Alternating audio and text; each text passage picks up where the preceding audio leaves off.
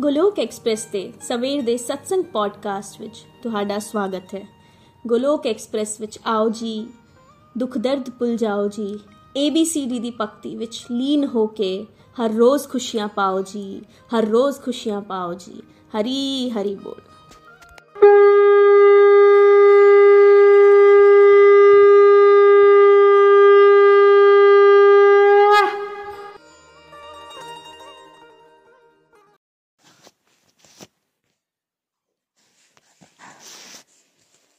कृष्ण हरे कृष्ण कृष्ण कृष्ण हरे हरे हरे राम हरे राम राम राम हरे हरे जय श्री कृष्ण चैतन्य प्रभु नित्यानंद श्री अद्वैत गदातर श्रीवासादि गौर भक्त वृंद हरे कृष्ण हरे कृष्ण कृष्ण कृष्ण हरे हरे हरे राम हरे राम राम राम हरे हरे ओम नमो भगवते वासुदेवाय ओम नमो भगवते वासुदेवाय ओम नमो भगवते वासुदेवाय श्रीमद भगवद गीता दी जय Shri Shri Radha Shyam Sundar ki jai. We see through the body, free as a soul. Hari Hari Bol, Hari Hari Bol.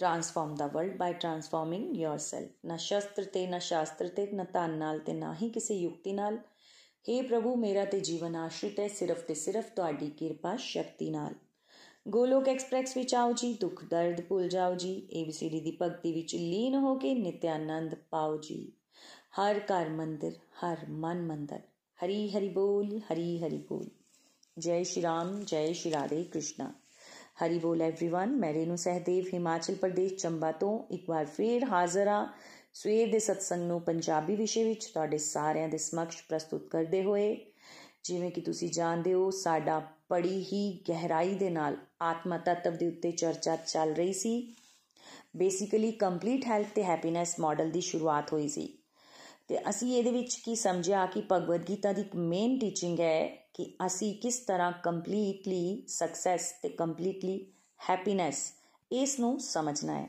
ਸਾਨੂੰ ਕੰਪਲੀਟਲੀ ਹੈਲਦੀ ਰਹਿਣ ਵਾਸਤੇ ਕੰਪਲੀਟਲੀ ਹੈਲਦੀ ਹੋਣਾ ਹੈ।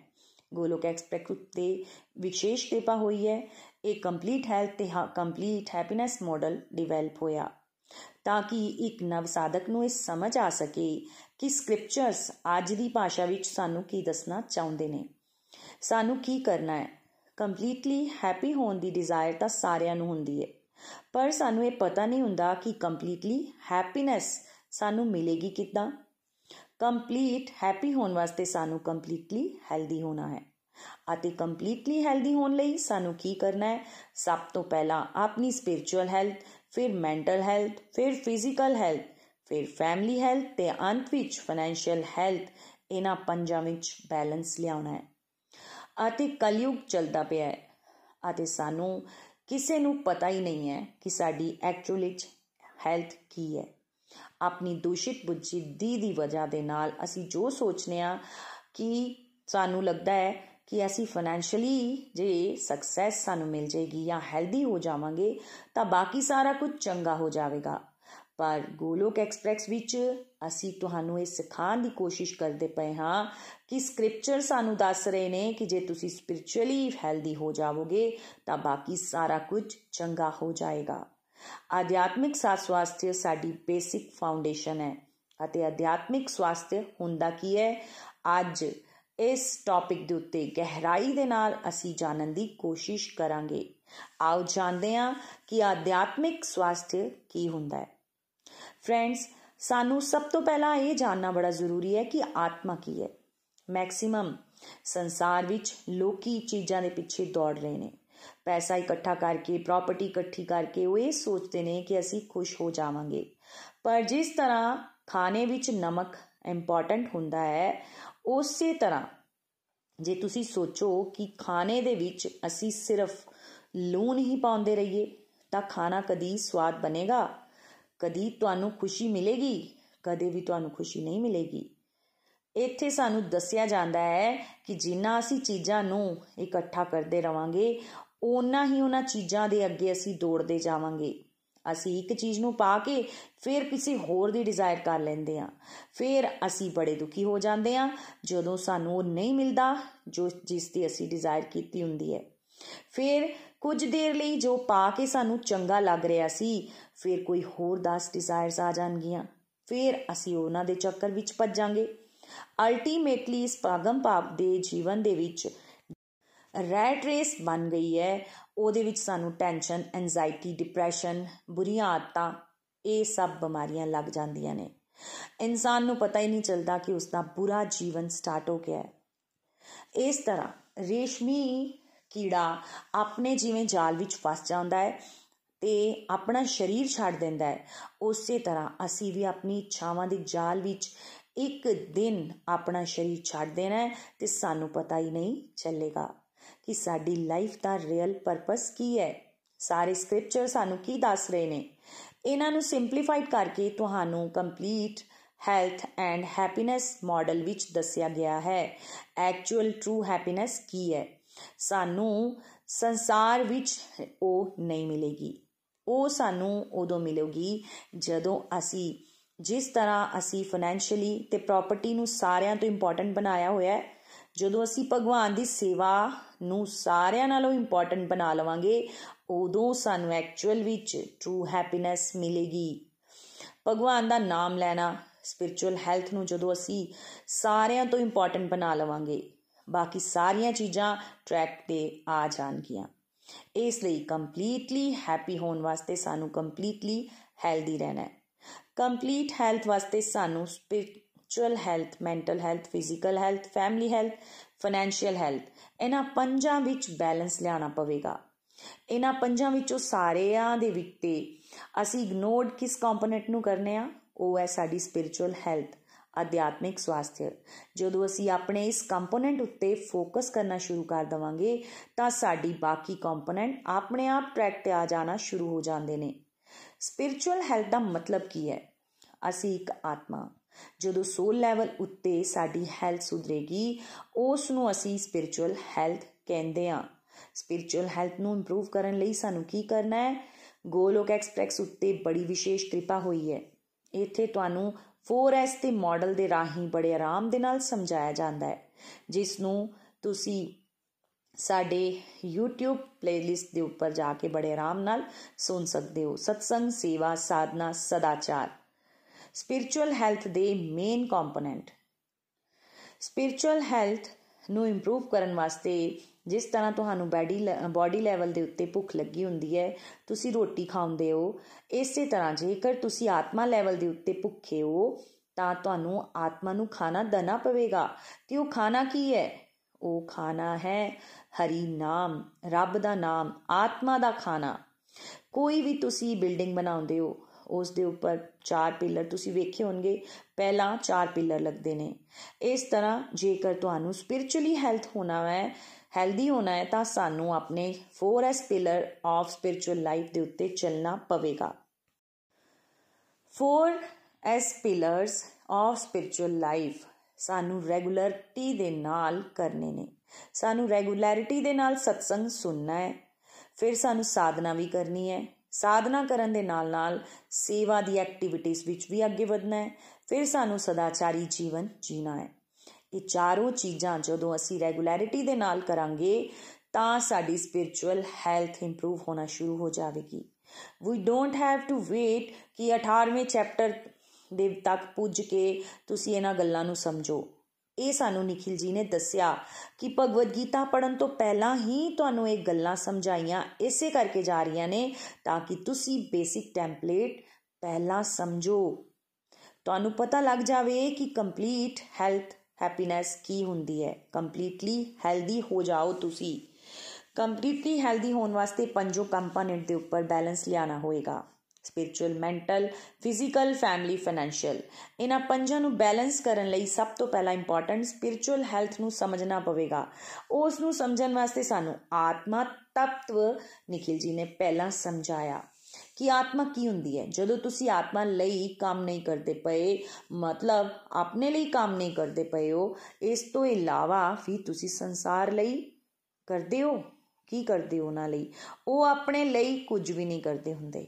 ਉਹ ਅਸੀਂ ਆਪਣੀਆਂ ਇੰਦਰੀਆਂ ਵਾਸਤੇ ਹੀ ਸਭ ਕੁਝ ਕਰ ਰਹੇ ਹੁੰਦੇ ਆ ਮਨ ਦੇ ਛਲਾਵੇ ਵਾਸਤੇ ਕਰਦੇ ਆ ਉਸ ਵੇਲੇ ਉਸ ਨਾਲ ਸਾਨੂੰ ਟੈਂਪਰੇਰੀ ਹੈਪੀਨੈਸ ਮਿਲਦੀ ਹੈ।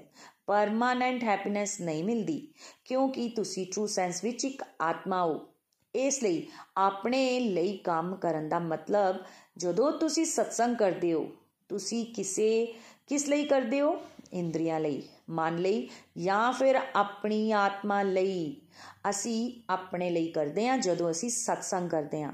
ਜਦੋਂ ਅਸੀਂ ਹਰੀ ਨਾਮ ਲੈਂਦੇ ਹਾਂ, ਤਾਂ ਅਸੀਂ ਕਿਹਦੇ ਵਾਸਤੇ ਕਰਨੇ ਆ ਉਦੋਂ ਵੀ ਅਸੀਂ ਕਿਹਦੇ ਵਾਸਤੇ ਕਰਨੇ ਆ ਆਪਣੀ ਆਤਮਾ ਲਈ। ਅਸੀਂ ਭੋਗ ਲਗਾ ਕੇ ਪ੍ਰਸ਼ਾਦ ਰੂਪ ਵਿੱਚ ਭੋਜਨ ਗ੍ਰਹਿਣ ਕਰਦੇ ਆ ਤਾਂ ਅਸੀਂ ਆਪਣੇ ਲਈ ਕਰਦੇ ਆ ਅਸੀਂ ਰੈਸਟੋਰੈਂਟ ਵਿੱਚ ਜਾ ਕੇ ਈਟਿੰਗ ਆਊਟ ਕਰਦੇ ਹਾਂ, ਅਸੀਂ ਕਿਸ ਵਾਸਤੇ ਕਰਦੇ ਆ ਕਲੱਬ ਵਿੱਚ ਗਏ ਡਾਂਸ ਕੀਤਾ ਕਿਸ ਲਈ ਕੀਤਾ? ਇਹ ਸਭ ਅਸੀਂ ਆਪਣੀਆਂ ਇੰਦਰੀਆਂ ਵਾਸਤੇ ਕੀਤਾ। ਬੜੇ ਹੀ ਸੋਹਣੇ ਐਗਜ਼ਾਮਪਲਸ ਦੇ ਨਾਲ ਨikhil ji ਨੇ ਸਾਨੂੰ ਕਲੀਅਰਲੀ ਦੱਸਿਆ ਕਿ ਆਤਮਾ ਵਾਸਤੇ ਅਸੀਂ ਉਹ ਕੰਮ ਕਰਾਂਗੇ ਜਿਹੜਾ ਰੱਬ ਦੇ ਨਾਲ ਜੁੜਿਆ ਹੋਏਗਾ। ਤੇ ਆਪਣੀ ਸੈਂਸ ਕਲੈਟੀਫਿਕੇਸ਼ਨ ਵਾਸਤੇ, ਇੰਦਰੀਆਂ ਦੀ ਤ੍ਰਿਪਤੀ ਵਾਸਤੇ ਜਿਹੜੇ ਕੰਮ ਕਰ ਰਹੇ ਆ ਉਹ ਅਸੀਂ ਇਸ ਸਰੀਰ ਵਾਸਤੇ ਕਰ ਰਹੇ ਆ ਤੁਹਾਡੇ ਕੋਲ ਪੰਜ ਪ੍ਰਾਪਰਟੀਆਂ ਨੇ। ਪੰਜ ਹੋਰ ਖਰੀਦਣੀਆਂ ਹਨ। ਇਸ ਲਈ ਤੁਸੀਂ ਕੰਮ ਕਰ ਰਹੇ ਹੋ। ਇਹ ਕਿਹਦੇ ਵਾਸਤੇ ਹੈ? ਇਹ ਤੁਸੀਂ ਆਪ ਹੀ ਸਮਝ ਸਕਦੇ ਹੋ ਕਿ ਇਹ ਸਾਡੀ ਇੰਦਰੀਆਂ ਵਾਸਤੇ ਅਸੀਂ ਕੰਮ ਕਰ ਰਹੇ ਹਾਂ। ਇਹ ਸਾਧਕ ਨੂੰ ਬੜੀ ਚੰਗੀ ਤਰ੍ਹਾਂ ਕਲੈਰਿਟੀ ਹੋਣੀ ਚਾਹੀਦੀ ਹੈ ਕਿ ਸਾਨੂੰ ਮੈਕਸਿਮਮ ਕੀ ਸਮਝਣਾ ਕੀ ਹੈ। ਕਿਉਂਕਿ ਮੈਕਸਿਮਮ ਲੋਕਾਂ ਨੂੰ ਅਗਿਆਨਤਾ ਵਿੱਚ ਇਹ ਪਤਾ ਹੀ ਨਹੀਂ ਚੱਲਦਾ ਕਿ ਜਿਹੜੇ ਉਹ ਕੰਮ ਕਰ ਰਹੇ ਨੇ, ਜਿਵੇਂ ਕਿ ਅਲਕੋਹਲ ਲੈਣਾ ਡਰੱਗਸ ਲੈਣਾ, ਕੱਪੜੇ ਖਰੀਦਣਾ ਟਰੈਵਲਿੰਗ ਕਰਨਾ, ਇਹ ਸਭ ਉਹ ਆਪਣੇ ਲਈ ਕਰਦੇ ਪਏ ਨੇ। ਹੁਣ ਅਸੀਂ ਇਹ ਸਮਝਿਆ ਕਿ ਇਹ ਅਸੀਂ ਆਪਣੇ ਲਈ ਕਰ ਨਹੀਂ ਕਰਦੇ। ਅਸੀਂ ਆਪਣੇ ਮਨ ਤੇ ਇੰਦਰੀਆਂ ਦੇ ਖਣਿਕ ਸੁਖ ਵਾਸਤੇ ਕਰਦੇ ਹਾਂ। ਖੂਨ ਪਸੀਨਾ ਬਹਾ ਕੇ ਜਿਹੜਾ ਅਸੀਂ ਇੰਨਾ ਪੈਸਾ ਕਮਾਉਂਦੇ ਆ ਅਲਟੀਮੇਟਲੀ ਉਹ ਕੌਣ ਲੈ ਕੇ ਜਾਏਗਾ? ਉਹ ਲੁਟੇਰੇ। ਇੱਥੇ ਰਹਿ ਜਾਏਗਾ। ਸਾਡਾ ਮਨ ਅਤੇ ਇੰਦਰੀਆਂ ਹੀ ਸਾਡੀਆਂ ਸਭ ਤੋਂ ਵੱਡੇ ਲੁਟੇਰੇ ਨੇ। ਉਹ ਸਾਨੂੰ ਸ਼ਾਂਤ ਬਹਿਣ ਹੀ ਨਹੀਂ ਦਿੰਦੇ ਸੈਟੀਸਫਾਈਡ ਰਹਿਣ ਹੀ ਨਹੀਂ ਦਿੰਦੇ। ਸਾਡੇ ਕੋਲ ਇੰਨਾ ਕੁਝ ਆਉਂਦਾ ਹੈ, ਜਿਸ ਵਿੱਚ ਅਸੀਂ ਕਿਤੇ ਨਾ ਕਿਤੇ ਉਹਨੂੰ ਉਡਾ ਕੇ ਚਲੇ ਆਨੇ ਆ ਇਹ ਅਸੀਂ ਆਪਣੇ ਲਈ ਨਹੀਂ ਕਰਦੇ ਪਏ। ਅਸੀਂ ਅਸਲੀ ਵਿੱਚ ਆਪਣੇ ਲਈ ਕੀ ਕਰਾਂਗੇ? ਉਹ ਹੈ ਸਤਸੰਗ, ਸਾਧਨਾ, ਸੇਵਾ, ਸਦਾਚਾਰ। ਸਭ ਤੋਂ ਪਹਿਲਾ ਸਟੈਪ ਸਾਨੂੰ ਕੀ ਸਮਝਣਾ ਹੈ? ਫੋਰ ਪਿਲਰਸ ਆਫ ਲਾਈਫ ਦੇ ਵਿੱਚ ਆਧਿਆਤਮਿਕ ਸਵਾਸਥ ਨੂੰ ਸੁਧਾਰਨ ਦਾ ਮਤਲਬ ਹੈ ਸਤ ਸੰਗ ਸਤਸੰਗ ਮੀਨਸ ਸੰਤਾਂ ਦਾ ਸੰਗ। ਸਤ ਦਾ ਸੰਗ। ਸਤ ਦਾ ਸੰਗ ਕੀ ਹੈ? ਜਿੱਥੇ ਭਗਵਾਨ ਜੀ ਦੀਆਂ, ਭਗਵਾਨ ਦੇ ਨਾਲ ਜੁੜੀਆਂ ਹੋਈਆਂ ਗੱਲਾਂ ਹੋਣ, ਉਹਨਾਂ ਦੇ ਨਾਲ ਜੁੜੇ ਹੋਏ ਲੋਕ ਹੋਣ। ਅਜਿਹੀ ਕੰਪਨੀ ਜਿਹੜੀ ਸਾਨੂੰ ਪਰਮਾਤਮਾ ਦੇ ਨਾਲ ਐਸੋਸੀਏਟ ਕਰਦੀ ਹੈ। ਫਿਜ਼ੀਕਲੀ ਕਰੋਗੇ ਤਾਂ ਬੜਾ ਚੰਗੀ ਗੱਲ ਹੈ, ਪਰ ਬਿਕੋਜ਼ ਫਿਜ਼ੀਕਲੀ ਪੋਸੀਬਲ ਨਹੀਂ ਹੁੰਦਾ, ਇਸ ਕਰਕੇ ਗੋਲੋਕ ਐਕਸਪ੍ਰੈਸ ਵਿੱਚ ਤੁਹਾਨੂੰ ਆਨਲਾਈਨ ਪਲੇਟਫਾਰਮ ਦਿੱਤਾ ਗਿਆ ਹੈ। ਇਸ ਸਮੇਂ ਤੁਸੀਂ ਇੱਕ ਆਨਲਾਈਨ ਸਤਸੰਗ ਕਰਦੇ ਪਏ ਹੋ, ਕਿਉਂਕਿ ਇੰਪੋਰਟੈਂਟ ਇਹ ਨਹੀਂ ਹੈ ਕਿ ਤੁਸੀਂ ਫਿਜ਼ੀਕਲੀ ਕਿੱਥੇ ਹੋ ਇੰਪੋਰਟੈਂਟ ਇਹ ਹੈ ਕਿ ਤੁਸੀਂ ਮਨ ਤੋਂ ਕਿੱਥੇ ਹੋ। ਤੁਹਾਡੀ ਬੁੱਧੀ ਵਿੱਚ ਕੀ ਚੱਲਦਾ ਪਿਆ ਹੈ? ਤੁਹਾਡੇ ਮਨ ਦੇ ਅੰਦਰ ਕੀ ਚੱਲਦਾ ਪਿਆ ਹੈ? ਜੇਕਰ ਤੁਹਾਡੇ ਮਨ ਅਤੇ ਬੁੱਧੀ ਵਿੱਚ ਭਗਵਾਨ ਦੇ ਨਾਲ ਜੁੜੇ ਹੋਏ ਵਿਕਾਰ, ਵਿਚਾਰ ਚੱਲਣਾ ਸ਼ੁਰੂ ਹੋ ਗਏ ਤਾਂ ਫਿਜ਼ੀਕਲੀ ਤੁਸੀਂ ਕਿੱਥੇ ਵੀ ਹੋਵੋ, ਤੁਹਾਡਾ ਉਹ ਸਤਸੰਗ ਹੀ ਚੱਲ ਰਿਹਾ ਹੈ। ਭਾਵੇਂ ਤੁਸੀਂ YouTube ਤੇ ਸਤਸੰਗ ਕਰੋ, ਭਾਵੇਂ ਫੋਨ ਤੇ ਸਤਸੰਗ ਕਰੋ, ਤੁਹਾਡਾ ਸਤਸੰਗ ਹੋ ਰਿਹਾ ਹੈ। ਜਿਸ ਤਰ੍ਹਾਂ ਦੀ ਸੰਗਤ ਤੁਸੀਂ ਕਰੋਗੇ, ਉਸ ਤਰ੍ਹਾਂ ਦੀ ਰੰਗਤ ਆਏਗੀ। ਕਿਹਾ ਜਾਂਦਾ ਹੈ ਨਾ ਜਿਵੇਂ ਜਿਸਦਾਂ ਦੀ ਰੰਗਤ, ਵੈਸੀ, ਜੈਸੀ ਸੰਗਤ, ਵੈਸੀ ਰੰਗਤ। ਕਿਸੇ ਵੀ ਬੀਜ ਵਿੱਚ ਤੁਸੀਂ ਅੱਗੇ ਵਧਣਾ ਹੈ। ਕਿਸੇ ਵੀ ਚੀਜ਼ ਵਿੱਚ ਤੁਸੀਂ ਅੱਗੇ ਵਧਣਾ ਚਾਹੁੰਦੇ ਹੋ, ਤਾਂ ਤੁਸੀਂ ਉਸ ਚੀਜ਼ ਦੇ ਐਕਸਪਰਟ ਪਹਿਲੇ ਉਹਨਾਂ ਦੇ ਨਾਲ ਬੈਠੋਗੇ। ਉਹਨਾਂ ਦੀਆਂ ਗੱਲਾਂ ਸੁਣੋਗੇ। ਤੁਹਾਡਾ ਦਿਮਾਗ ਉਸ ਡਾਇਰੈਕਸ਼ਨ ਵਿੱਚ ਚੱਲਣਾ ਸ਼ੁਰੂ ਹੋ ਜਾਵੇਗਾ। ਇਸ ਤਰ੍ਹਾਂ ਸਪਿਰਚੁਅਲ ਲਾਈਫ ਵਿੱਚ ਸਾਰੀਆਂ ਤੋਂ ਇੰਪੋਰਟੈਂਟ ਸਾਰਿਆਂ ਤੋਂ ਪਹਿਲਾ ਸਟੈਪ ਬਿਨ ਸਤਸੰਗ ਵਿਵੇਕ ਨਾ ਹੋਏ RAM ਕਿਰਪਾ ਬਿਨ ਸੁਲਭ ਨਾ ਸੋਹੇ ਮਤਲਬ ਬਿਨਾ ਸਤਸੰਗ ਵਿਵੇਕ ਨਹੀਂ ਆਉਂਦਾ। ਜੇਕਰ ਤੁਸੀਂ ਸੁਨਿਆ ਵੀ ਨਹੀਂ ਹੋਵੇਗਾ, ਤਾਂ ਫੇਰ ਕਿਸ ਤਰ੍ਹਾਂ ਕਰੋਗੇ? ਤੁਸੀਂ ਸੁਨਿਆ ਹੋਵੇਗਾ, ਤੁਹਾਨੂੰ ਪਤਾ ਹੋਵੇਗਾ, ਤਾਂ ਹੀ ਤੁਸੀਂ ਕਰ ਪਾਓਗੇ। ਕਲਯੁਗ ਵਿੱਚ ਕੋਈ ਵੀ ਕਿਸੇ ਨੂੰ ਅਧਿਆਤਮ ਗਿਆਨ ਦੇ ਬਾਰੇ ਪਤਾ ਲੱਗ ਜਾਵੇ, ਇਹ ਕੋਈ ਨਾਰਮਲ ਗੱਲ ਹੈ, ਜਦੋਂ ਕਿਸੇ ਨੂੰ ਪਤਾ ਲੱਗੇ, ਬਿਲਕੁਲ ਨਹੀਂ। ਇਹ ਨਾਰਮਲ ਨਹੀਂ ਹੈ, ਇੱਕ ਵਿਸ਼ੇਸ਼ ਕਿਰਪਾ ਹੈ। ਇਹ ਸਾਨੂੰ ਵਿਸ਼ੇਸ਼ ਕਿਰਪਾ ਸ਼੍ਰੀ ਹਰੀ ਤੋਂ ਮਿਲੀ ਹੈ। ਇਸ ਨੂੰ ਕਿਸ ਤਰ੍ਹਾਂ ਕਰਨਾ ਹੈ? ਇਹ ਭਗਵਾਨ ਦੀ ਅਤੀ ਵਿਸ਼ੇਸ਼ ਕਿਰਪਾ। ਜਦੋਂ ਕਲਯੁਗ ਵਿੱਚ ਕਿਸੇ ਨੂੰ ਪਤਾ ਲੱਗ ਜਾਵੇ ਕਿ ਉਹਨੂੰ ਕੀ ਕਰਨਾ ਹੈ ਅਦਰਵਾਈਜ਼ ਕਲਯੁਗ ਤਾਂ ਕਲਾ ਪ੍ਰਦਾਨ ਯੁੱਗ ਹੈ। ਇਸ ਵਿੱਚ ਕਲਾ ਕਲੇਸ਼ੀ ਰਹਿੰਦਾ ਹੈ। ਹਰ ਕਿਸੇ ਨੂੰ ਪਤਾ ਨਹੀਂ ਚੱਲਦਾ ਕਿ ਉਸਨੇ ਕੀ ਕਰਨਾ ਹੈ। ਤੁਹਾਡੇ ਦਿਮਾਗ ਵਿੱਚ ਵੀਡੀਓ ਗੇਮ ਘੁੰਮਣ ਘੁੰਮਣ ਲੱਗ ਜਾਵੇਗੀ ਸਟਾਕ ਮਾਰਕੀਟ ਘੁੰਮੇਗੀ ਡਿਸਪਿਊਟਸ ਘੁੰਮਣਗੇ, ਅਧਿਆਤਮਿਕ ਗਿਆਨ ਕਿੱਥੋਂ ਆਵੇਗਾ? ਜਦੋਂ ਵਿਸ਼ੇਸ਼ ਕਿਰਪਾ ਹੁੰਦੀ ਹੈ, ਤਾਂ ਹੀ ਕਿਸੇ ਨੂੰ ਸਤਸੰਗ ਮਿਲਦਾ ਹੈ। ਸਤਸੰਗ ਨੂੰ ਆਰਡੀਨਰੀ ਨਾ ਸਮਝੋ। ਸਾਰਿਆਂ ਤੋਂ ਐਕਸਟਰਾ ਆਰਡੀਨਰੀ ਕਿਰਪਾ ਭਗਵਾਨ ਦੀ ਕੀ ਹੁੰਦੀ ਹੈ? ਘਰ ਬੈਠੇ ਬਿਠਾਏ ਤੁਹਾਨੂੰ ਸਤਸੰਗ ਮਿਲ ਰਿਹਾ ਹੈ। ਦੁਰਲਭ ਡਿਵਾਈਨ ਨੌਲੇਜ ਮਿਲ ਰਹੀ ਹੈ। ਸਤਸੰਗ ਹੋਵੇਗਾ ਤਾਂ ਵਿਵੇਕ ਜਾਗਰਿਤ ਹੋਵੇਗਾ। ਬੁੱਧੀ ਜਿਹੜੀ ਕਿ ਦੂਸ਼ਿਤ ਹੈ, ਉਸ ਵਿੱਚ ਦਿਵਯਤਾ ਆਏਗੀ, ਉਹ ਦਿਵਯ ਬਣੇਗੀ। ਉਸ ਨੂੰ ਸਮਝ ਆਵੇਗਾ ਕਿ ਇਹ ਕਰਨਾ ਹੈ ਜਾਂ ਇਹ ਨਹੀਂ ਕਰਨਾ। ਮੈਨੂੰ ਆਪਣੀ ਲਾਈਫ ਨੂੰ ਕਿਸ ਡਾਇਰੈਕਸ਼ਨ ਵਿੱਚ ਲੈ ਕੇ ਜਾਣਾ ਹੈ? ਪਹਿਲਾਂ ਬੁੱਧੀ ਸ਼ਰਾਬੀ ਸੀ। ਸ਼ਰਾਬ ਪੀ ਕੇ ਡਰਾਈਵਰ ਜਿਵੇਂ ਗੱਡੀ ਚਲਾਉਂਦਾ ਪਿਆ ਉਹ ਬੁੱਧੀ ਉਸ ਤਰ੍ਹਾਂ ਦੀ ਹੈ। ਪਰ ਹੁਣ ਜਿਹੜੀ ਬੁੱਧੀ ਹੈ, ਉਹ ਸਮਝਦਾਰ ਹੈ। ਸਮਝਦਾਰ ਡਰਾਈਵਰ ਜਦੋਂ ਗੱਡੀ ਚਲਾਉਂਦਾ ਹੈ, ਤਾਂ ਦੋਵਾਂ ਵਿੱਚ ਬੜਾ ਫ਼ਰਕ ਹੁੰਦਾ ਹੈ। ਸਤਸੰਗ ਤੋਂ ਪਤਾ ਲੱਗਦਾ ਹੈ ਕਿ ਮੈਂ ਕੀ ਕਰਨਾ ਹੈ ਤੇ ਕੀ ਨਹੀਂ ਕਰਨਾ। ਕੀ ਸਹੀ ਹੈ ਤੇ ਕੀ ਗਲਤ। ਸਤਸੰਗ ਦੇ ਨਾਲ ਸਹੀ ਉੱਤੇ ਚੱਲਣ ਦੀ ਮੋਟੀਵੇਸ਼ਨ ਮਿਲਦੀ ਹੈ। ਆਪਣੇ ਅੰਦਰ ਆਤਮ ਮੰਥਨ ਹੋਣਾ ਸ਼ੁਰੂ ਹੁੰਦਾ ਹੈ। ਅਸੀਂ ਸਮਝ ਪਾਉਂਦੇ ਹਾਂ ਕਿ ਸਹੀ ਕੀ ਹੈ ਤੇ ਗਲਤ ਕੀ ਹੈ। ਮੈਂ ਕੀ ਗਲਤ ਕਰਦਾ ਪਿਆ ਸੀ? ਹਿਮੋਲਿਟੀ ਹਿਊਮੈਲਿਟੀ ਲਿਆਣੀ ਹੈ ਆਪਣੇ ਜੀਵਨ ਵਿੱਚ। ਓਵਰਆਲ ਸਾਡੀ ਗੱਡੀ ਰੁਕੀ ਹੋਈ ਹੈ ਕਲਯੁਗ ਵਿੱਚ ਅਧਿਆਤਮਿਕ ਜੀਵਨ ਦੀ। ਸਤਸੰਗ ਦੇ ਨਾਲ ਸਾਡੇ ਅਧਿਆਤਮ ਜੀਵਨ ਦੀ ਗੱਡੀ ਧੱਕਾ ਸਟਾਰਟ ਹੁੰਦੀ ਹੈ। ਸਪਿਰਚੁਅਲ ਲਾਈਫ ਵਿੱਚ ਜੋਸ਼ ਆਉਂਦਾ ਹੈ। ਨਹੀਂ ਤਾਂ ਸਪਿਰਚੁਅਲ ਲਾਈਫ ਵਾਸਤੇ, ਭਗਤੀ ਵਾਸਤੇ ਇਨਸਾਨ ਕਹਿੰਦਾ ਹੈ ਕਿ ਸਾਡੇ ਕੋਲ ਤਾਂ ਸਮਾਂ ਹੀ ਹੈ ਨਹੀਂ। ਇਹ ਇੰਪੋਰਟੈਂਟ ਹੀ ਨਹੀਂ ਹੈ ਕਿ ਮੇਰੇ ਲਈ। ਜੇਕਰ ਕੋਈ ਸਤਸੰਗ ਲਗਾਏਗਾ ਤਾਂ ਉਹ ਇਹ ਸਮਝੇਗਾ ਕਿ ਉਹ ਸਭ ਤੋਂ ਇੰਪੋਰਟੈਂਟ ਹੈ। ਇਸ ਨੂੰ ਜੋਸ਼ ਦੇ ਨਾਲ ਉਹ ਸੁਣ ਪਾਵੇਗਾ। ਇਸ ਕਰਕੇ ਸਾਨੂੰ ਕੀ ਕਰਨਾ ਹੈ? ਕੀ ਕਰਨਾ ਚਾਹੀਦਾ ਹੈ? ਕਿਸ ਤਰ੍ਹਾਂ ਦੇ ਲੋਕਾਂ ਵਿੱਚ ਉੱਠਣਾ ਹੈ, ਇਹ ਸੋਚਣਾ ਪਵੇਗਾ। ਉੱਠਣ, ਬੈਠਣ ਦੇ ਵਿੱਚ ਸਾਨੂੰ ਫ਼ਰਕ ਲਿਆਣਾ ਹੈ। ਕਿਹੜੀਆਂ ਚੀਜ਼ਾਂ ਇੰਪੋਰਟੈਂਟ ਹੈ ਤੇ ਕਿਹੜੀਆਂ ਚੀਜ਼ਾਂ ਇੰਪੋਰਟੈਂਟ ਨਹੀਂ ਹੈ। ਕਿਹੜੀਆਂ ਚੀਜ਼ਾਂ ਨੂੰ ਜੀਵਨ ਵਿੱਚ ਵਧਾਉਣਾ ਹੈ ਤੇ ਕਿਹੜੀਆਂ ਨੂੰ ਮੈਨੂੰ ਛੱਡਣਾ ਹੈ। ਅਤੇ ਇਸ ਪ੍ਰੈਕਟੀਕਲ ਲਾਈਫ ਵਿੱਚ ਰਹਿੰਦੇ ਰਹਿੰਦੇ ਮੈਂ ਸਪਿਰਚੁਅਲੀ ਐਡਵਾਂਸ ਕਿਸ ਤਰ੍ਹਾਂ ਹੋਣਾ ਹੈ? ਇਹ ਸਾਰੀਆਂ ਗੱਲਾਂ ਤੁਹਾਨੂੰ ਸਤਸੰਗ ਤੋਂ ਸਿੱਖਣ ਨੂੰ ਮਿਲਦੀਆਂ ਨੇ। ਇਸ ਲਈ ਸਾਰਿਆਂ ਤੋਂ ਪਹਿਲਾਂ ਸਾਨੂੰ ਇੰਪੋਰਟੈਂਟ ਸਟੈਪ ਕਿਹੜਾ ਲੈਣਾ ਹੈ? ਰੈਗੂਲੈਰਿਟੀ ਦੇ ਨਾਲ ਆਪਣੇ ਅਧਿਆਤਮਿਕ ਸੁਧਾਰ ਵਾਸਤੇ ਸਤਸੰਗ ਨੂੰ ਸੁਣਦੇ ਰਹਿਣਾ ਚਾਹੀਦਾ ਹੈ। ਜੇਕਰ ਸਾਨੂੰ ਸਤਸੰਗ ਮਿਲਦਾ ਰਹੇਗਾ, ਤਾਂ ਸਾਡੇ ਅਧਿਆਤਮਿਕ ਜੀਵਨ ਦੀ ਗੱਡੀ ਚੱਲਦੀ ਰਹੇਗੀ। ਜੇਕਰ ਸਤਸੰਗ ਛੁੱਟ ਗਿਆ, ਤਾਂ ਫਿਰ ਸਾਡਾ ਸਭ ਕੁਝ ਛੁੱਟ ਜਾਵੇਗਾ। ਜੇਕਰ ਸਤਸੰਗ ਕਲਾਸਰੂਮ ਹੈ, ਤਾਂ ਫਿਰ ਸੈਕਿੰਡ ਪਾਰਟ ਕੀ ਹੁੰਦਾ ਹੈ? ਸਾਡਾ ਹੋਮਵਰਕ ਸਾਡੀ ਟਿਊਸ਼ਨ ਕਲਾਸ ਉਹ ਹੈ ਸਾਧਨਾ, ਕਿਉਂਕਿ ਜਿਹੜਾ ਮਨ, ਉਹ ਇੱਕ ਵਿਗੜਿਆ ਹੋਇਆ ਬੱਚਾ ਹੈ। ਉਸ ਨੂੰ ਸਾਨੂੰ ਸੰਸਾਰ ਦੇ ਵਿੱਚ ਇੰਟਰਸਟ ਹੈ। ਉਸ ਨੂੰ ਭਗਵਾਨ ਦੀਆਂ ਗੱਲਾਂ ਵਿੱਚ ਕੋਈ ਇੰਟਰਸਟ ਨਹੀਂ ਹੈ।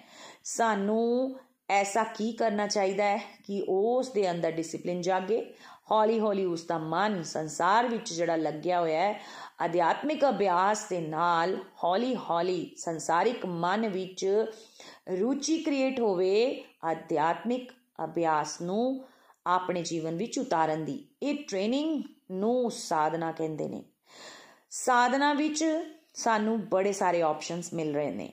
ਗੋਲੋਕ ਐਕਸਪ੍ਰੈਸ ਵਿੱਚ ਜਿਹੜੀਆਂ ਅਸੀਂ ਤੁਹਾਨੂੰ ਬੜੀਆਂ ਹਾਈਲਾਈਟਸ ਕਰਦੇ ਆ ਉਹ ਕੀ ਹੈ? ਜਿਵੇਂ ਕਿ ਕਿਹਾ ਜਾਂਦਾ ਹੈ ਕਲਯੁਗ ਕੇਵਲ ਨਾਮ ਅਦਾਰਾ ਸੁਮਰ ਸੁਮਰ ਨਰ ਉਤਰੇ ਪਾਰੇ ਸਾਰਿਆਂ ਤੋਂ ਜ਼ਿਆਦਾ ਕਲਯੁਗ ਵਿੱਚ ਇੰਪੋਰਟੈਂਟ ਸਾਧਨਾ ਹਰੇ ਕ੍ਰਿਸ਼ਨ ਹਰੇ ਕ੍ਰਿਸ਼ਨ ਕ੍ਰਿਸ਼ਨ ਕ੍ਰਿਸ਼ਨ ਹਰੇ ਹਰੇ ਹਰੇ ਰਾਮ ਹਰੇ ਰਾਮ ਰਾਮ ਰਾਮ ਹਰੇ ਹਰੇ ਇਸ ਮਹਾ ਮੰਤਰ ਦਾ ਜਾਪ ਸਾਰਿਆਂ ਤੋਂ ਇੰਪੋਰਟੈਂਟ ਹੈ ਫਿਰ ਚਲਦੇ ਫਿਰਦੇ ਸਟਰਕਚਰ ਅਨਸਟਰਕਚਰਡ ਵੇ ਦੇ ਨਾਲ ਸਾਨੂੰ ਸੌਂਦੇ ਹੋਏ, ਖਾਂਦੇ ਹੋਏ, ਜਾਗਦੇ ਹੋਏ, ਹਰ ਵੇਲੇ ਆਪਣੀ ਜੀਬ ਦੇ ਉੱਤੇ ਹਰੀ ਦੇ ਨਾਮ ਦਾ ਜਾਪ ਚਲਾਉਣਾ ਹੈ।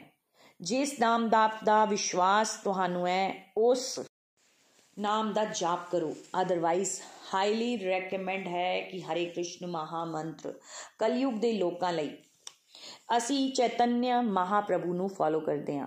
ਚੈਤਨਿਆ ਮਹਾਪ੍ਰਭੂ ਨੂੰ ਜਿਹੜਾ ਮੰਤਰ ਰეკਮੈਂਡ ਕੀਤਾ ਸੀ, ਉਹ ਹੈ ਹਰੇ ਕ੍ਰਿਸ਼ਨ ਮਹਾ ਮੰਤਰ ਜਿਹੜਾ ਰਾਧਾ ਰਾਣੀ ਦੇ ਨਾਲ ਪ੍ਰੇਅਰਸ ਕਰਦੇ ਹਾਂ ਕਿ ਭਗਵਾਨ ਕ੍ਰਿਸ਼ਨ ਦੀ ਸੇਵਾ ਸਾਨੂੰ ਵੀ ਮਿਲ ਜਾਵੇ, ਜਿਹੜਾ ਸ਼ੁੱਧ ਭਗਤੀ ਦਾ ਮੰਤਰ ਹੈ ਅਤੇ ਜਿਹੜਾ ਮੇਰਾ ਅਨੁਭਵ ਹੈ, ਹਜ਼ਾਰਾਂ ਲੱਖਾਂ ਲੋਕਾਂ ਦੇ ਅਨੁਭਵ ਦੇ ਨਾਲ, ਹਰੀ ਕ੍ਰਿਸ਼ਨ ਮਹਾਮੰਤਰ ਦੇ ਨਾਲ ਹਜ਼ਾਰਾਂ ਲੱਖਾਂ ਲੋਕਾਂ ਦੀ ਲਾਈਫ ਟਰਾਂਸਫਾਰਮ ਹੋਈ ਹੈ ਗੋਲੋਕ ਐਕਸਪ੍ਰੈਸ ਵਿੱਚ। ਵਿਭਿੰਨ ਅਨੁਭਵ ਅਸੀਂ ਸੁਣ ਸਕਦੇ ਹਾਂ। ਇਸ ਲਈ ਨਾਮ ਜਾਪ ਕਰਨਾ ਸਾਰਿਆਂ ਤੋਂ ਇੰਪੋਰਟੈਂਟ ਸਾਧਨਾ ਹੈ। ਦੂਜਾ, ਭਗਵਾਨ ਨੂੰ ਭੋਗ ਲਗਾ ਕੇ ਪ੍ਰਸ਼ਾਦ ਰੂਪ ਵਿੱਚ ਭੋਜਨ ਗ੍ਰਹਿਣ ਕਰਨਾ ਚਾਹੀਦਾ ਹੈ। ਸੈਕੰਡ ਇੰਪੋਰਟੈਂਟ ਸਾਧਨਾ, ਕੇਵਲ ਫੂਡ ਹੀ ਨਹੀਂ, ਜਦੋਂ ਵੀ ਤੁਸੀਂ ਕੁਝ ਲੈ ਕੇ ਆਂਦੇ ਹੋ, ਭਗਵਾਨ ਨੂੰ ਭੋਗ ਲਗਾਓ। ਚਾਹੇ ਕੱਪੜੇ ਪਾਉਂਦੇ ਹੋ, ਕਾਰ ਖਰੀਦਦੇ ਹੋ ਮੋਬਾਈਲ ਖਰੀਦਦੇ ਹੋ, ਭਗਵਾਨ ਨੂੰ ਥੈਂਕ ਯੂ ਕਰੋ। ਭਗਵਾਨ ਨੂੰ ਅਤੇ ਇਹ ਕਹੋ ਕਿ ਪ੍ਰਭੂ, ਤੁਹਾਡੀ ਬਲੇਸਿੰਗਸ ਹਨ ਕਿ ਇਹ ਸਾਨੂੰ ਮਿਲਦਾ ਪਿਆ ਹੈ। ਸਾਨੂੰ ਸਦ ਬੁੱਧੀ ਦੇਣਾ ਕਿ ਅਸੀਂ ਇਸ ਦਾ, ਹਰ ਇੱਕ ਚੀਜ਼ ਦਾ ਯੂਜ਼ ਪ੍ਰਸ਼ਾਦ ਰੂਪ ਵਿੱਚ ਕਰੀਏ, ਗ੍ਰਹਿਣ ਕਰੀਏ, ਤੁਹਾਡੀ ਸੇਵਾ ਵਿੱਚ ਇਹਨਾਂ ਚੀਜ਼ਾਂ ਨੂੰ ਲਾਈਏ। ਭੋਗ ਲਗਾਣਾ ਮੀਨਸ ਪ੍ਰਸ਼ਾਦ ਰੂਪ ਵਿੱਚ ਹਰ ਇੱਕ ਚੀਜ਼ ਦਾ ਇਸਤੇਮਾਲ ਕਰਨਾ ਸਦ ਉਪਯੋਗ ਕਰਨਾ। ਤੀਸਰੀ ਸਾਧਨਾ ਇਕਾदशी ਦੇ ਵਰਤ ਦਾ ਪਾਲਨ ਕਰਨਾ। ਹਰ ਇੱਕ ਇਕਾदशी ਵਰਤਾਂ ਦਾ ਪੂਰੀ ਨਿਸ਼ਠਾ ਦੇ ਨਾਲ ਪਾਲਨ ਕਰਨਾ ਚਾਹੀਦਾ ਹੈ। ਇਕਾदशी ਦੇ ਵਰਤ ਉੱਤੇ ਸਪੈਸ਼ਲ ਡੇਜ਼ ਜਿਵੇਂ ਰਾਮ ਨੌਮੀ ਜਨਮ ਅਸ਼ਟਮੀ ਇਸ ਤਰ੍ਹਾਂ ਦੇ ਸਪੈਸ਼ਲ ਦਿਨਾਂ ਉੱਤੇ ਵੀ ਵਰਤ ਰੱਖਣਾ ਚਾਹੀਦਾ ਹੈ। ਮੇਨ ਪਰਪਸ ਵਰਤ ਦਾ ਕੀ ਹੁੰਦਾ ਹੈ? ਉਪਵਾਸ ਮੀਨਸ 4S ਨੂੰ ਵਧਾਣਾ ਸਤਸੰਗ ਸਾਧਨਾ, ਸੇਵਾ, ਜਿਹੀ ਐਕਟੀਵਿਟੀਜ਼ ਨੂੰ ਵਧਾਣਾ ਹੋਰ ਵਧਾਣਾ ਅਸੀਂ ਕੀ ਕਰਨੇ ਆ? ਅਸੀਂ ਫੂਡ ਦੇ ਉੱਤੇ ਜ਼ੋਰ ਪਾਉਨੇ ਆ। ਪਰ ਫੂਡ ਤੁਹਾਡੀ ਪ੍ਰੈਕਟੀਕਲ ਸਿਚੁਏਸ਼ਨ ਨੂੰ ਸਮਝ ਕੇ ਤੁਸੀਂ ਚੂਜ਼ ਕਰਨਾ ਹੈ। ਬੜੀਆਂ ਸਾਰੀਆਂ ਆਪਸ਼ਨਸ ਹੁੰਦੀਆਂ ਨੇ। ਉਹਨਾਂ ਵਿੱਚੋਂ ਕੋਈ ਇੱਕ ਆਪਸ਼ਨ ਅਡਾਪਟ ਕਰ ਲਈਓ। ਜਿਵੇਂ ਕੋਈ ਨਿਰਜਲ ਵਰਤ ਰੱਖਦਾ ਹੈ, ਕੋਈ ਸਜਲ ਵਰਤ ਰੱਖਦਾ ਹੈ, ਕੋਈ ਫਰੂਟਸ ਵਾਲਾ ਵਰਤ ਰੱਖਦਾ ਹੈ ਤੇ ਕੋਈ ਇਹ ਵੀ ਨਹੀਂ ਕਰ ਸਕਦਾ, ਤਾਂ ਉਹ ਵਰਤ ਵਿੱਚ ਖਾਣ ਵਾਲੀਆਂ ਕਈ ਚੀਜ਼ਾਂ ਹੁੰਦੀਆਂ ਨੇ, ਉਹਨਾਂ ਦਾ ਇਸਤੇਮਾਲ ਕਰ ਲੈਂਦਾ ਹੈ। ਜ਼ਿਆਦਾ ਤੋਂ ਜ਼ਿਆਦਾ ਸਾਨੂੰ ਇਹ ਸਮਝਣਾ ਹੈ ਕਿ ਹਰੀ ਦਾ ਨਾਮ ਦਾ ਜਪ ਕਰਨਾ ਚਾਹੀਦਾ ਹੈ, ਵਰਤ ਵਾਲੇ ਦਿਨ। ਅਤੇ ਜਿਹੜਾ ਤੁਹਾਡਾ ਨਾਰਮਲ ਫੂਡ ਹੁੰਦਾ ਹੈ, ਰੋਟੀ, ਚਾਵਲ, ਦਾਲ, ਉਸ ਦੀ ਜਗ੍ਹਾ ਵਰਤ ਵਾਲੀਆਂ ਚੀਜ਼ਾਂ ਦਾ ਪ੍ਰਯੋਗ ਕਰੋ। ਇਸ ਵਿੱਚ ਸਾਨੂੰ 2-3 ਵਾਰੀ ਵੀ ਅਸੀਂ ਇਹਨਾਂ ਚੀਜ਼ਾਂ ਨੂੰ ਖਾ ਸਕਦੇ ਹਾਂ, ਪਰ ਵਰਤ ਜ਼ਰੂਰ ਰੱਖੋ। ਜੇਕਰ ਤੁਹਾਨੂੰ ਵਰਤ ਰੱਖਣ ਦੀ ਟੈਨਸ਼ਨ ਹੁੰਦੀ ਪਈ ਹੈ ਕਿ ਵਰਤ ਵਿੱਚ ਖਾਣ ਵਾਲੀਆਂ ਚੀਜ਼ਾਂ ਕਿੱਦਾਂ ਛੱਡਾਂਗਾ, ਤਾਂ ਫਿਰ ਕੁਝ ਜ਼ਿਆਦਾ ਖਾ ਲਿਓ, ਕੁਝ ਫਰੂਟਸ ਜ਼ਿਆਦਾ ਖਾ ਲਿਓ, ਪਰ ਮੇਨ ਕੰਮ ਕੀ ਹੋਣਾ ਚਾਹੀਦਾ ਹੈ? ਆਪਣਾ ਸਤਸੰਗ, ਸਾਧਨਾ, ਸੇਵਾ ਵਧਾਓ। ਚੌਥੀ ਸਾਧਨਾ ਸਾਨੂੰ ਦੱਸੀ ਜਾਂਦੀ ਗੋਲੋਕ ਐਕਸਪ੍ਰੈਸ ਵਿੱਚ ਆਰਤੀ ਕਰਨਾ। ਫੈਮਿਲੀ ਦੇ ਨਾਲ ਮਿਲ ਕੇ ਆਰਤੀ ਕਰਨ ਦੀ ਆਦਤ ਬਣਾਓ। ਓਮ ਜੈ ਜਗਦੀਸ਼ ਹਰੇ ਆਰਤੀ। ਓਮ ਜੈ ਜਗਦੀਸ਼ ਹਰੇ ਆਰਤੀ ਦੇ ਇਲਾਵਾ ਅਸੀਂ ਹੋਰ ਸਾਧਨਾ ਵੀ ਕਰ ਸਕਦੇ ਹਾਂ। ਜਿਹੜਾ ਸਤਸੰਗ ਹੁੰਦਾ ਹੈ ਉਸ ਨੂੰ ਰਿਵਾਈਜ਼ ਕਰੋ। ਇਹ ਵੀ ਤੁਹਾਡੀ ਸਾਧਨਾ ਹੈ। ਨੋਟਸ ਬਣਾਓ। ਘਰ ਵਿੱਚ ਠਾਕੁਰ ਜੀ ਰਾਧਾ ਰਾਣੀ ਦੇ ਅਰਚਾ ਵਿਗ੍ਰਹਿ ਨੇ ਉਹਨਾਂ ਦੀ ਸੇਵਾ ਕਰੋ, ਅਭਿਸ਼ੇਕ ਕਰੋ, ਉਹਨਾਂ ਦੇ ਸਾਹਮਣੇ ਕੀਰਤਨ ਕਰੋ, ਮੰਦਿਰ ਜਾਓ, ਤੀਰਥ ਯਾਤਰਾ ਕਰੋ। ਇਹ ਸਾਰੇ ਦੇ ਸਾਰੇ ਇੱਕ ਤਰ੍ਹਾਂ ਦੇ ਸਾਧਨਾ ਦੇ ਹੀ ਅੰਗ ਹਨ। ਫਿਰ ਹੌਲੀ-ਹੌਲੀ ਤੁਹਾਡੇ ਮਨ ਵਿੱਚ ਰੁਚੀ ਆਣਾ ਸ਼ੁਰੂ ਹੋ ਜਾਵੇਗੀ। ਇਹ ਸੋਚ ਲਵੋ ਕਿ ਸਾਡਾ ਮਨ ਅਧਿਆਤਮਿਕ ਜੀਵਨ ਵਿੱਚ ਨਹੀਂ ਲੱਗਦਾ ਪਿਆ। ਅਸੀਂ ਕੁਝ ਕਰੀਏ ਹੀ ਨਾ ਤਾਂ ਫਿਰ ਸਾਡਾ ਕੁਝ ਵੀ ਨਹੀਂ ਹੋ ਸਕਦਾ। ਸਾਡਾ ਮਨ ਲੱਗੇ ਜਾਂ ਨਾ ਲੱਗੇ, ਸਾਧਨਾ ਨੂੰ ਸਾਨੂੰ ਆਪਣੇ ਜੀਵਨ ਵਿੱਚ ਉਤਾਰਨਾ ਹੈ। ਚਾਹੇ ਚਾਹੇ ਨੀਂਦ ਆਂਦੀ ਹੋਵੇ, ਕੋਈ ਦਿੱਕਤ ਨਹੀਂ। ਇਹ ਨਹੀਂ ਸੋਚਣਾ ਕਿ ਇਹ ਕੀ ਫਾਇਦਾ, ਸਾਡਾ ਮਨ ਵਿਗੜੇਦਾ ਹੈ। ਇਸ ਨੂੰ ਹੌਲੀ ਹੌਲੀ ਡਿਸਪਲਿਨ ਵਿੱਚ ਲਿਆਉਣ ਵਾਸਤੇ ਕਈ ਵਾਰੀ ਫੇਸਿਸ ਆਉਂਦੇ ਰਹਿਣਗੇ। ਸਾਨੂੰ ਨੀਂਦ ਵੀ ਆਵੇਗੀ, ਸਾਨੂੰ ਮਜ਼ਾ ਵੀ ਨਹੀਂ ਆਵੇਗਾ, ਪਰ ਅਸੀਂ ਕਰਦੇ ਰਹਿਣਾ ਹੈ। ਬਿਕੋਜ਼ ਸਾਨੂੰ ਹਾਇਰ ਪਰਪਸ ਨੂੰ ਸਮਝਣਾ ਹੈ। ਜੇਕਰ ਅਸੀਂ ਸਟੇਜ ਵਿੱਚ ਨਿਕਲਾਂਗੇ ਹੀ ਨਹੀਂ ਤਾਂ ਫਿਰ ਮਨ ਵਿੱਚ ਰੁਚੀ ਡਿਵੈਲਪ ਕਵੇ ਵੀ ਨਹੀਂ ਹੋ ਸਕਦੀ। ਸਾਧਨਾ ਤੋਂ ਬਾਅਦ ਸਾਨੂੰ ਆਪਣੇ ਜੀਵਨ ਵਿੱਚ ਸੇਵਾ ਦਾ ਭਾਵ ਲਿਆਉਣ ਦੀ ਜ਼ਰੂਰਤ ਹੈ। ਭਾਵੇਂ ਤੁਹਾਡੇ ਘਰ ਦੀ ਡਿਊਟੀਆਂ ਨੇ ਜੌਬ ਦੀ ਡਿਊਟੀਆਂ ਨੇ, ਇਹਨਾਂ ਨੂੰ ਭਗਤੀ ਯੁਕਤ ਕਰਮ ਬਣਾ ਲਵੋ। हे ਪ੍ਰਭੂ, ਤੁਸੀਂ ਮੈਨੂੰ ਸੇਵਾ ਦਿੱਤੀ। ਮੈਂ ਇਸ ਡਿਊਟੀ ਨੂੰ ਭਗਵਾਨ ਦੀ ਪ੍ਰਸੰਨਤਾ ਲਈ ਕਰਨਾ ਹੈ। ਇਸ ਵਿੱਚ ਮੈਨੂੰ ਭਾਵੇਂ ਐਪਰੀਸ਼ੀਏਸ਼ਨ ਮਿਲੇ, ਭਾਵੇਂ ਨਿੰਦਾ ਮਿਲੇ। ਮੈਨੂੰ ਆਪਣੀ ਡਿਊਟੀਆਂ ਨੂੰ ਭਗਵਾਨ ਦੀ ਪ੍ਰਸੰਨਤਾ ਲਈ ਕਰਨਾ ਹੈ। ਇਸ ਲਈ ਤੁਸੀਂ ਓਨੈਸਟੀ ਦਾ ਕੰਮ ਕਰੋਗੇ। ਹਰ ਇੱਕ ਡਿਊਟੀ ਨੂੰ, ਹਰ ਇੱਕ ਡਿਊਟੀ ਨੂੰ ਸੇਵਾ ਭਾਵ ਬਣਾ ਕੇ ਚੱਲੋ ਅਤੇ ਆਪਣੇ ਸਪੇਅਰ ਟਾਈਮ ਉੱਤੇ ਕੋਈ ਨਾ ਕੋਈ ਸਮਾਜ ਦੇ ਲਈ ਸੇਵਾ ਕਰਨ ਦੀ ਕੋਸ਼ਿਸ਼ ਕਰਦੇ ਰਹੋ। ਜਿਵੇਂ ਨਾਥ ਆਸ਼ਰਮ ਵਿੱਚ ਸੇਵਾ ਕਰਕੇ, ਵਿਰਧ ਆਸ਼ਰਮ ਵਿੱਚ ਹੈਲਪ ਕਰਕੇ ਇਹ ਸਤਸੰਗ ਦੇ ਮਾਧਿਅਮ ਦੇ ਨਾਲ ਜਿਹੜਾ ਗਿਆਨ ਤੁਹਾਨੂੰ ਮਿਲਦਾ ਹੈ ਉਸ ਨੂੰ ਆਪਣੇ ਫਰੈਂਡਸ ਨੂੰ ਸਮਝਾ ਕੇ, ਭਾਵੇਂ ਇਥੋਂ ਦੀ ਸਿੱਖੀ ਹੋਈ ਕੋਈ ਵੀ ਗੱਲ ਵੀਡੀਓ ਦੇ ਰਾਹੀਂ ਸ਼ੇਅਰ ਕਰਕੇ, ਭਾਵੇਂ ਕਿਸੇ ਨੂੰ ਹਰੀ ਨਾਮ ਕਰਨਾ ਸਿਖਾ ਕੇ, ਕੋਈ ਫਰੈਂਡ ਤੁਹਾਡਾ ਡਾਊਨ ਹੈ ਉਸ ਦੀ ਕਾਉਂਸਲਿੰਗ ਕਰਕੇ, ਕੋਈ ਥੋੜਾ ਜਿਹਾ ਵੀ ਆਪਣਾ ਟਾਈਮ ਤੁਸੀਂ ਦੂਜੇ ਨੂੰ ਦਿੰਦੇ ਹੋ ਜਾਂ ਫਿਰ ਪ੍ਰੇਅਰਸ ਹੀ ਕਰਦੇ ਹੋ, ਕੋਈ ਵੀ ਅਜਿਹੀ ਚੀਜ਼ ਤਨ ਮਨ ਤਨ ਦੇ ਨਾਲ ਹਰ ਪ੍ਰਕਾਰ ਜਦੋਂ ਸੇਵਾ ਦਾ ਭਾਵ ਰੱਖ ਕੇ ਕੀਤੀ ਜਾਵੇ, ਉਹ ਸੇਵਾ ਹੀ ਹੁੰਦੀ ਹੈ।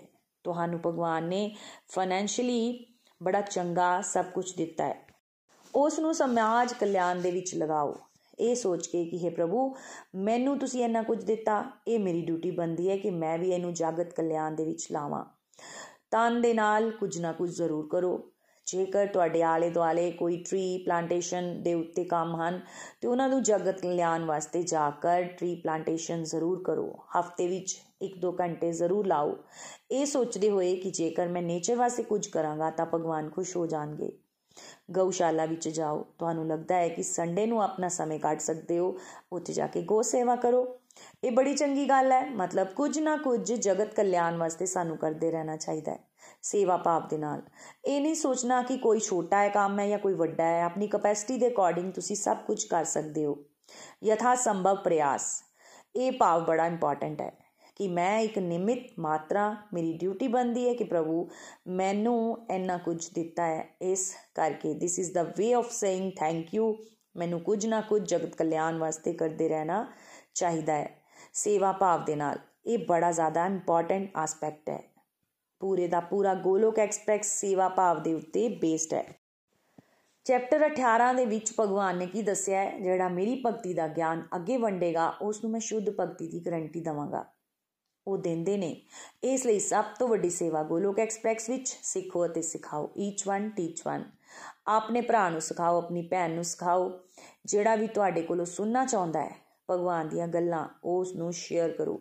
ਇਸ ਤਰ੍ਹਾਂ ਸਮਾਜ ਦੀ ਅਧਿਆਤਮਿਕ ਗਰੀਬੀ ਨੂੰ ਅਸੀਂ ਦੂਰ ਕਰਾਂਗੇ। ਕਲਾ, ਕਲੇਸ਼ ਡਿਪਰੈਸ਼ਨ ਡਰੱਗਸ ਸਾਰਿਆਂ ਦਾ ਨਾਸ਼ ਹੋ ਜਾਵੇਗਾ। ਜੇਕਰ ਸਾਰੇ ਜਨੇ ਸਮਾਜ ਵਿੱਚ ਭਗਵਾਨ ਦੇ ਨਾਲ ਆਪਣੇ ਭੁੱਲੇ ਹੋਏ ਸੰਬੰਧ ਨੂੰ ਜਾਗਰਿਤ ਕਰਦੇ ਕਰਨ ਵਿੱਚ ਲੱਗ ਜਾਣ, ਤੇ ਉਸ ਤੋਂ ਅੱਗੇ, ਉਸ ਤੋਂ ਅੱਗੇ ਕੋਈ ਹੋਰ ਸੇਵਾ ਹੋ ਹੀ ਨਹੀਂ ਸਕਦੀ।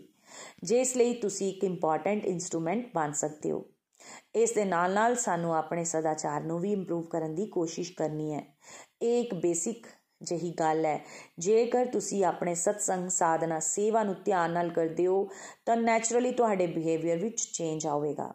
ਕਿਸ ਤਰ੍ਹਾਂ ਅਸੀਂ ਇੱਕ ਦੂਜੇ ਦੇ ਨਾਲ ਗੱਲ ਕਰਨੀ ਹੈ, ਕਿਸ ਤਰ੍ਹਾਂ ਅਸੀਂ ਆਪਣੇ ਕਲਾਇੰਟ ਪੇਸ਼ੈਂਟ ਨੂੰ ਡੀਲ ਕਰਨਾ ਹੈ, ਕਿਸ ਤਰ੍ਹਾਂ ਅਸੀਂ ਆਪਣੇ ਪੜੋਸੀ ਨਾਲ ਗੱਲ ਕਰਨੀ ਹੈ ਹੰਬਲ ਰਹਿਣਾ ਹੈ ਫੋਰਗਿਵ ਕਰਨਾ ਹੈ ਪੋਲਾਈਟਨੈਸ ਦੇ ਨਾਲ ਚੱਲਣਾ ਹੈ। ਛਲ ਕਪਟ ਨਹੀਂ ਕਰਨਾ।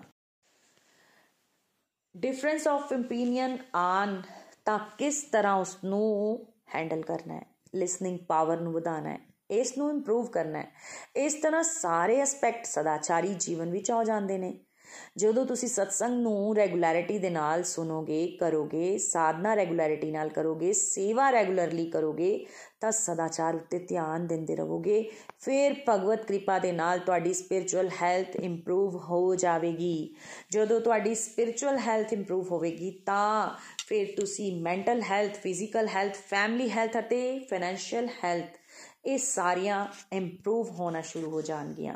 ਤੁਸੀਂ ਕੰਪਲੀਟਲੀ ਹੈਲਦੀ ਰਹਿ ਸਕਦੇ ਹੋ ਅਤੇ ਕੰਪਲੀਟਲੀ ਹੈਲਦੀ ਰਹਿ ਸਕਦੇ ਹੋ ਤਾਂ ਓਵਰਵਿਊ ਤੁਹਾਨੂੰ ਮਿਲ ਗਿਆ ਹੈ। ਇਸ ਕਰਕੇ ਸਾਨੂੰ ਕੀ ਕਰਨਾ ਹੈ? ਨਿਰੰਤਰ ਸਤਸੰਗ ਸੇਵਾ ਸਾਧਨਾ ਦੇ ਰਾਹੀਂ ਜੁੜੇ ਰਹਿਣਾ ਹੈ ਤੇ ਆਪਣੇ ਅਧਿਆਤਮਿਕ ਜੀਵਨ ਨੂੰ ਸਹੀ ਕਰਨ ਵਾਸਤੇ ਪਰਸਕ ਪ੍ਰਯਾਸ ਕਰਨਾ ਹੈ ਤੇ ਨਾਲ ਹੀ ਨਾਲ ਕੀ ਜਪਣਾ ਹੈ? ਹਰੇ ਕ੍ਰਿਸ਼ਨ ਹਰੇ ਕ੍ਰਿਸ਼ਨ ਕ੍ਰਿਸ਼ਨ ਕ੍ਰਿਸ਼ਨ, ਹਰੇ ਹਰੇ ਹਰੇ ਰਾਮ ਹਰੇ ਰਾਮ ਰਾਮ ਰਾਮ, ਹਰੇ ਹਰੇ। ਅੰਤ ਵਿੱਚ ਮੈਂ ਵੀ ਇਹ ਵੀ ਆਪਣੀ ਵੀ ਕੁਝ ਫੀਲਿੰਗਸ ਤੁਹਾਡੇ ਨਾਲ ਸ਼ੇਅਰ ਕਰਾਂਗੀ ਫਰੈਂਡਸ ਗੋਲੋਕ ਐਕਸਪ੍ਰੈਸ ਦੇ ਨਾਲ ਜਦੋਂ ਜੁੜੀ ਨਹੀਂ ਸੀ ਤਾਂ ਮੈਨੂੰ ਲੱਗਦਾ ਸੀ ਕਿ ਮੇਰੇ ਲਈ ਪੂਜਾ ਪਾਠ, ਇਹ ਸਭ ਚੀਜ਼ਾਂ ਜਿਹੜੀਆਂ ਨੇ ਮੰਦਰ ਵਿੱਚ ਜਾ ਕੇ ਹੀ ਕਰਾਂਗੀ, ਤਾਂ ਹੀ ਮੇਰਾ ਪਰਮਾਤਮਾ ਦੇ ਨਾਲ ਕਨੈਕਸ਼ਨ ਵਧੇਗਾ। ਠੀਕ ਹੈ, ਇੱਕ ਹੱਦ ਤੱਕ ਉਹ ਸਹੀ ਵੀ ਸੀ। ਪਰ ਮੈਂ ਇੱਥੇ ਆ ਕੇ ਕੀ ਸਮਝਿਆ? ਇਸ ਮਾਡਲ ਤੇ ਰਾਹੀਂ ਮੈਂ ਸਮਝਿਆ ਕਿ ਅਸੀਂ ਹਰ ਵੇਲੇ ਪਰਮਾਤਮਾ ਨੂੰ ਖੁਸ਼ ਕਰਨ ਦਾ ਹੀ ਕੋਸ਼ਿਸ਼ ਕਰਨੀ ਹੈ। ਸਵੇਰ ਦੀ ਪੂਜਾ ਦੇ ਬਾਅਦ ਸਾਡੇ ਜੀਵਨ ਵਿੱਚ ਸਾਧਨਾ, ਸੇਵਾ, ਸਦਾਚਾਰ, ਇਹ ਵੀ ਅਹਿਮ ਪਹਿਲੂ ਨੇ। ਜਿਵੇਂ ਕਿ ਤੁਸੀਂ ਵੇਖਿਆ ਹੋਵੇਗਾ ਮੋਸਟਲੀ ਲੋਕ ਥੋੜੇ ਬਹੁਤ ਧਾਰਮਿਕ ਹੁੰਦੇ ਨੇ, ਪਰ ਉਹ ਸਾਧਨਾ ਨਹੀਂ ਕਰਦੇ। ਸਾਧਨਾ ਮੀਨਸ ਨਾਮ ਜਾਪ ਨਹੀਂ ਕਰਦੇ, ਭੋਗ ਨਹੀਂ ਲਗਾਉਂਦੇ, ਮੰਦਰ ਨਹੀਂ ਜਾਂਦੇ ਹੈਨਾ ਤੇ ਉਹਨਾਂ ਦੇ ਨਾਲ ਉਹਨਾਂ ਦੇ ਅੰਦਰ ਸੇਵਾ ਦਾ ਭਾਵ ਨਹੀਂ ਜਾਗਰਿਤ ਹੁੰਦਾ। ਹਮੇਸ਼ਾ ਉਹ ਇਹੀ ਕਹਿੰਦੇ ਨੇ, ਸਾਨੂੰ ਇਹ ਕੰਮ ਕਰਨਾ ਪੈ ਰਿਹਾ ਹੈ। ਪਰ ਗੋਲੋਕ ਐਕਸਪ੍ਰੈਸ ਦੇ ਨਾਲ ਜੁੜ ਕੇ ਇਹ ਭਾਵ ਹੌਲੀ-ਹੌਲੀ ਹਟਦਾ ਜਾਂਦਾ ਹੈ। ਸਾਨੂੰ ਐਦਾਂ ਲੱਗਣਾ ਸ਼ੁਰੂ ਹੋ ਜਾਂਦਾ ਹੈ ਕਿ ਪਰਮਾਤਮਾ ਤੇਰਾ ਸ਼ੁਕਰ ਹੈ ਕਿ ਤੂੰ ਸਾਨੂੰ ਸੇਵਾ ਦੇ ਕਾਬਲ ਸਮਝਿਆ। ਅਸੀਂ ਨਿਮਿਤ ਮਾਤਰ ਬਣੇ। ਸਾਡਾ ਥੋੜਾ ਜਿਹਾ ਸਮੇਂ ਵੀ ਅਸੀਂ ਕਿਸੇ ਨੂੰ ਦਈਏ, ਤਾਂ ਵੀ ਉਹ ਤੇਰੀ ਸੇਵਾ ਵਿੱਚ ਹੀ ਜਾਵੇ। ਕਰਨ ਵਾਲੇ ਅਸੀਂ ਕੁਝ ਨਹੀਂ ਆ ਤੂੰ ਕਰਵਾਵੇਂ ਤਾਂ ਸਭ ਕੁਝ ਹੋਵੇ। ਜਿਸ ਦੇ ਨਾਲ ਹੌਲੀ ਹੌਲੀ ਪਹਿਲਾਂ ਐਕਸਟਰਨਲੀ 네ਗੇਟਿਵਿਟੀਜ਼ ਤਾਂ ਦੂਰ ਹੁੰਦੀਆਂ ਨੇ, ਫਿਰ ਦੀਰਘ ਕਾਲ ਤੱਕ ਜੇ ਕੋਈ ਸਤਸੰਗ ਸੇਵਾ ਸਾਧਨਾ ਕਰਦਾ ਰਵੇ ਤਾਂ ਉਸ ਦੇ ਅੰਦਰ ਦੀਆਂ ਇੰਟਰਨਲ 네ਗੇਟਿਵਿਟੀਜ਼ ਵੀ ਉਹਨੂੰ ਨਜ਼ਰ ਆਉਣੀਆਂ ਸ਼ੁਰੂ ਹੋ ਜਾਂਦੀਆਂ ਨੇ। ਫਿਰ ਉਹ ਹੌਲੀ ਹੌਲੀ ਆਪਣੇ ਉੱਪਰ ਚੇਂਜ ਲਿਆਉਣ ਦੀ ਪੂਰੀ ਕੋਸ਼ਿਸ਼ ਕਰੇਗਾ। ਪਰ ਕੋਸ਼ਿਸ਼ ਕਰਨਾ ਸਾਡੇ ਹੱਥ ਵਿੱਚ ਹੈ, ਪ੍ਰਯਾਸ ਕਰਨਾ ਸਾਡੇ ਹੱਥ ਵਿੱਚ ਹੈ, ਕਿਰਪਾ ਰੱਬ ਹੀ ਕਰਦੇ ਨੇ। ਗੋਲੋਕ ਐਕਸਪ੍ਰੈਸ ਵਿੱਚ ਮੈਂ ਇਸ ਚੀਜ਼ ਨੂੰ ਬੜਾ ਅਨੁਭਵ ਕੀਤਾ ਹੈ ਤੇ ਬੜੇ ਹੀ ਵੱਖ-ਵੱਖ ਭਗਤਾਂ ਦੇ ਮੁਖੋਂ ਵੀ ਸੁਣਿਆ ਹੈ।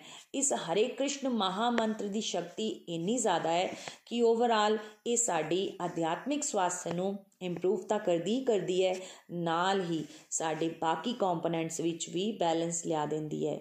ਇਸ ਕਰਕੇ ਇਸ ਮਾਡਲ ਦੇ ਪਹਿਲਾ ਸਤੰਭ ਜਿਹੜਾ ਕੀ ਹੈ ਸਪਿਰਚੁਅਲ ਹੈਲਥ ਨੂੰ ਮੇਨਟੇਨ ਕਰਨਾ, ਉਸ ਵਾਸਤੇ ਸਾਨੂੰ ਰੈਗੂਲਰ ਸਤਸੰਗ ਸੇਵਾ ਸਾਧਨਾ ਦੇ ਨਾਲ ਜੁੜੇ ਰਹਿਣਾ ਹੈ, ਆਪਣੇ ਅੰਦਰ ਦੀਆਂ ਗਲਤੀਆਂ ਨੂੰ ਪਹਿਚਾਨ ਕੇ ਇੰਪਰੂਵ ਕਰਨ ਦੀ ਨਿਰੰਤਰ ਕੋਸ਼ਿਸ਼ ਕਰਦੇ ਰਹਿਣਾ ਚਾਹੀਦਾ ਹੈ।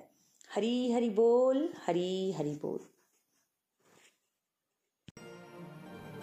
ਗੋਲੋਕ ਐਕਸਪ੍ਰੈਸ ਦੇ ਨਾਲ ਜੁੜਨ ਲਈ ਤੁਸੀਂ ਸਾਡੇ ਈਮੇਲ ਐਡਰੈਸ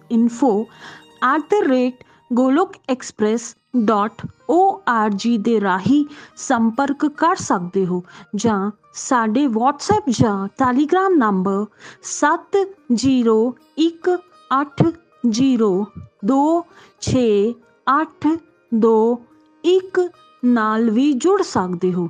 ਤੁਸੀਂ ਸਾਡੇ ਨਾਲ ਫੇਸਬੁੱਕ ਪੇਜ ਜਾਂ YouTube ਚੈਨਲ ਦੇ ਰਾਹੀਂ ਵੀ ਜੁੜ ਸਕਦੇ ਹੋ। ਹਰੀ ਹਰੀ ਬੋਲ।